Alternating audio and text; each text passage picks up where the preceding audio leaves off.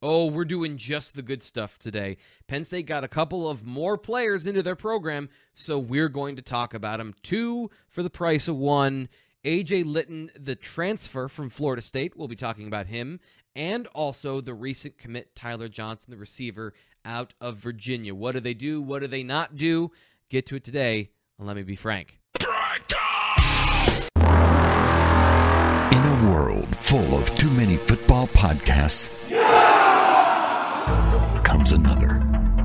football podcast. One man's quest to find the answers. Okay, boys, let's go to work. Now, live from Pine Grove Studio B, it's Let Me Be Frank with T. Frank.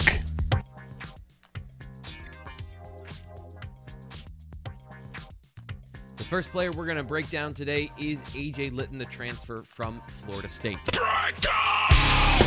The first thing we have to understand about Lytton is that uh, there's not a lot of tape.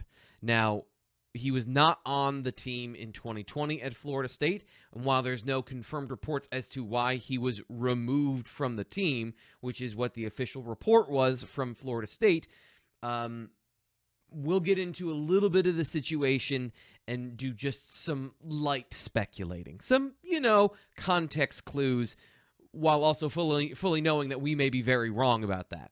So let's look at his situation at Florida State since 2018. Top 100 recruit, defensive back, top four player out of Maryland, highly recruited by a lot of schools, including Penn State, ultimately choosing Florida State. Uh, in 2018 and 2019, he played as a rotational player on the defense at field corner. Like Penn State, Florida State runs field and boundary, meaning he played on the long side of the field when the ball was, you know, on one or the other hash mark.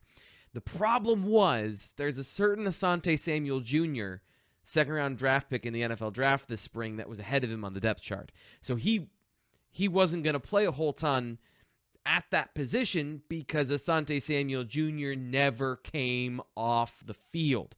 He played some at boundary corner, which is the bigger, more physical corner in their scheme. Uh, and he also was a third down player, so he would be their nickel corner, except they would have him play on the edge and they would have Asante Samuel Jr. kick in to play that slot corner, much like John Reid did at Penn State in the past. So he has, according to PFF, 158 total college snaps in coverage. That's it. He's a little over 300 total snaps in football. And he's been in college football for three years. And because of what happened last year, he now has two years of eligibility left. So that's the backstory of uh, what the situation was and maybe why he didn't see as much playing time. Now, when we look at his actual film, the reps that we do have, I think we can see a little bit of a pattern here. And remember, there's a lot of stuff that we're not going to be able to cover in terms of there's not a lot of evidence of him at the catch point. 18 total targets in his career is not enough to make any sort of assertion about his abilities with the ball in the air and him making plays on the ball. But I do think that there's some stuff that you can see, especially here at the top of the screen. When he's in press man coverage, that's his best asset.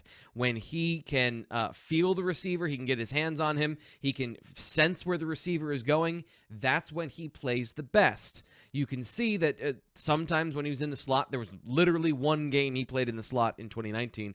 He can shadow receivers, and I think that what is what made him such a highly regarded recruit. And here, tackling former top or future top five pick Kyle Pitts for a third down, some impressive work. So you can see that the talent is there as a sticky man coverage corner to stay with uh, receivers throughout the route. He has the hips, he has the speed, he has good uh, leaping ability. All of those things are apparent on tape. So the physical stuff to check all of those boxes going back to his recruiting and then some of these early reps on film, you can see why he was a highly regarded recruit. Now, on the flip side, I don't know that he's the most polished product. Again, he's got two years left of eligibility, and he's still raw in a lot of ways because if he's not in press man coverage, that's when a lot of the problems start to show up. He's not very good in off coverage or when he is dropping into his zone. And while this is an interception, I want to remind you this isn't a blowout against Clemson at the very end. That's not Trevor Lawrence throwing the football, and that was wildly underthrown. You can see when he has to transition and, and break downhill on routes is when he tends to struggle. He doesn't have a feel for what is he's being set up for and what the actual route is. So route recognition, all those things. You you can see in the slot his two-way coverage is not great.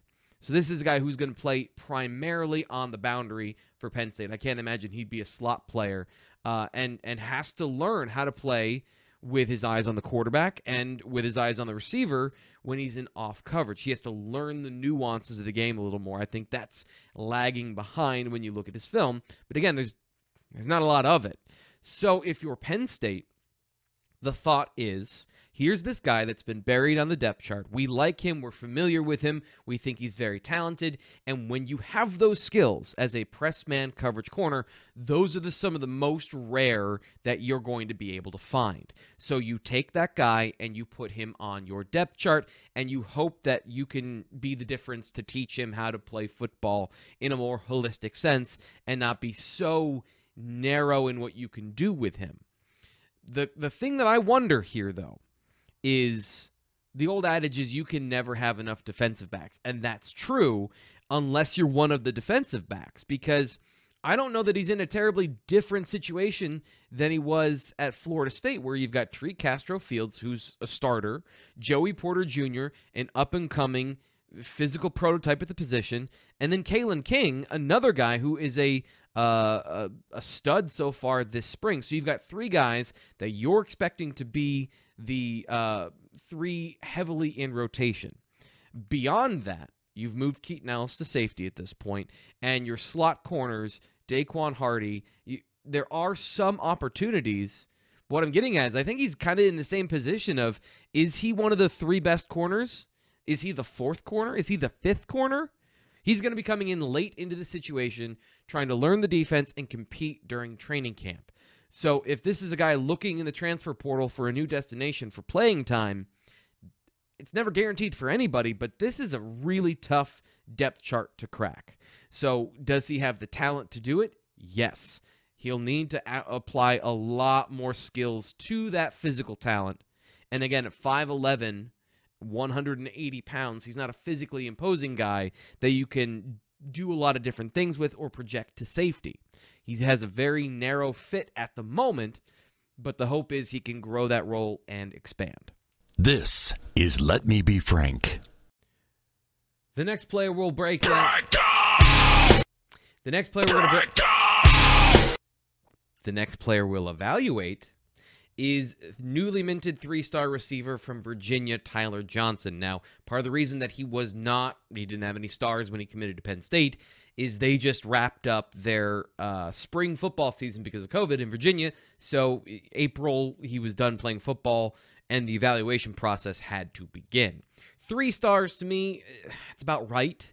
If I'm looking at it according to Rivals, three stars. But when you, there's different levels of that, right? So is it a player that has room to grow? Is it a player that you don't think has room to grow? And what type of athleticism are you looking at and looking for when you're evaluating on that sort of scale? Now, we all have our own biases. I particularly like twitchy, explosive football players, as I've, I've told you before. And I think that in general, when you can get those, you have a certain advantage when it comes to creating space and separation, especially on offense at receiver. But just because you like a particular style doesn't mean that's the only way to play football. And in that sense, Tyler Johnson, I think, holistically, if you look at all the different types of athleticism, all the different ways you can be athletic, he does all of them very well. Holistically, he's a really good athlete. One of the first things that you notice is that he's a really good leaper. Shows lower body strength, coordination, ability to manipulate his body through space and in the air. A lot of basketball in here is, you know, there's a lot of that in his game in general. But when you watch him jump to the point of attack, even if he miss, miss jumps it there, it's impressive. He's an impressive athlete in the air, and that continues after the catch, where you see he's able to explode and to get out of uh, you know the grasp of the defensive back and get yards after the catch. He has an abnormal number of big time plays and big time receptions. Part of that might be the level of competition, but he's also a really good route runner in terms of setting up defensive backs and defenders and getting open in the soft spots and zones and against man coverage, setting up defensive backs to be wrong. It, he is not perfect off the line of scrimmage. I think that there's a lot of uh, inefficiency. I think he does the same thing a lot, but what he does is he he does create separation for himself and the quarterback. And as you can see again, after he gets the ball in his hands, he's a threat. So that sort of using different speeds in the route is really obvious. And this one here, you can see guy just guesses wrong and not th- doesn't throw the ball to him, but that effective speed versus time speed, 40 speed, straight line stuff. I think that there's nuance to that of he's a fast football player, even if the time 447 is good, but not everything we're getting used to when you're seeing Penn State receivers running 4.31s and 4.27s and insane stuff like that. There's enough speed and then there's the functional use of it. And that's kind of an advanced, nuanced thing that he does really well. And that translates to also just having the ball in his hands. He has this really strong ability to break tackles, make people miss, and, in a couple different ways, not just being elusive, but also uh, being able to slalom in and out of cuts and make people take bad angles to try and tackle him. You can see here on this play, he, he gets all of this on his own because of his ability to not lose speed throughout his cuts. That's that's an impressive skill that not everybody has. And that sort of basketball ability he has during routes, he shows again as a runner, and there's the same lower body strength that we saw that he's good at leaping. He uses that to break tackles. So he's he's a multi-use receiver who has a lot of really strong sort of physical abilities that make him a really valuable asset. And when you look at a three star, there's a lot of upside to his game. I think Mekhi Flowers, who's already in this recruiting class in 2022, is a good example of guys that are super talented, have a basketball feel about them, and make a lot of plays. And Tyler Johnson makes a ton of plays. This particular one is a walk-off touchdown in the fourth quarter. And when you couple that with all the other big plays that he makes, you you can't ignore that. That's a real thing. So a lot of upside, I think, is the profile for Tyler Johnson, three star with more to give. And that's been kind of a theme of what James Franklin has recruited is maybe they aren't the finished product now, but we believe they have room to grow.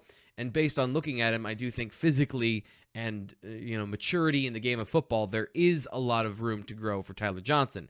Now, if there's one thing that I typically don't talk about because I, I, I think that it's unfair of me who can't run the same way to criticize effort, but there's a lot of really bad body language from Tyler Johnson on film of in key situations where you would want him to be giving you maximum effort, he is assuming somebody's going to make the play and he's, you know, jogging over to the football. It happens a lot on defense, but it's not just that. I mean, just look at the body language here on a route and and I, I I have a problem with this because it's pervasive in key situations. But the tough part about it is he's playing a lot of snaps.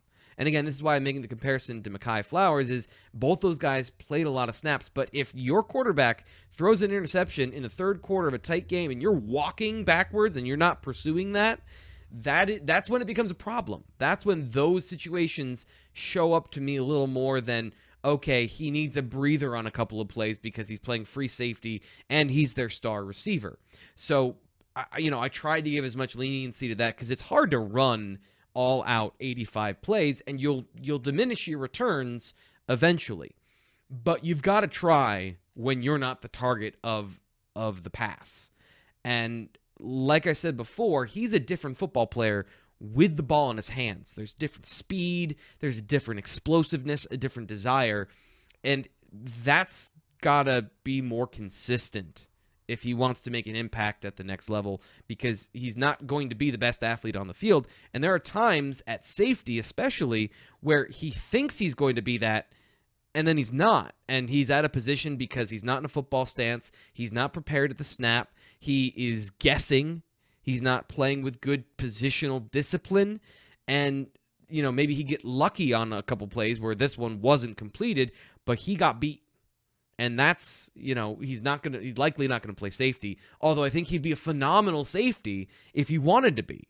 But it's it's the want to and the you know uh, positional skills that naturally translate to receiver, but he hasn't really been working on the defensive back side of things. So I think there's a lot of potential. There's a bit of a wild card sort of high variance, could be a phenomenal number one boundary receiver type with Tyler Johnson. And when you pair that with Anthony Ivey and Kaden Saunders, who are already in the class and that have that sort of explosive wow sort of speed and kind of have a little bit more of a defined characteristic. It's good to have a guy in there that has some high ceiling variance, some big bodied abilities. So I'm not, you know, looking at the film, I'm not surprised that James Franklin and Mike Yurcich and Taylor Stubblefield are betting on a kid and betting they can get more out of him through effort and competition because I think there's a lot more to give.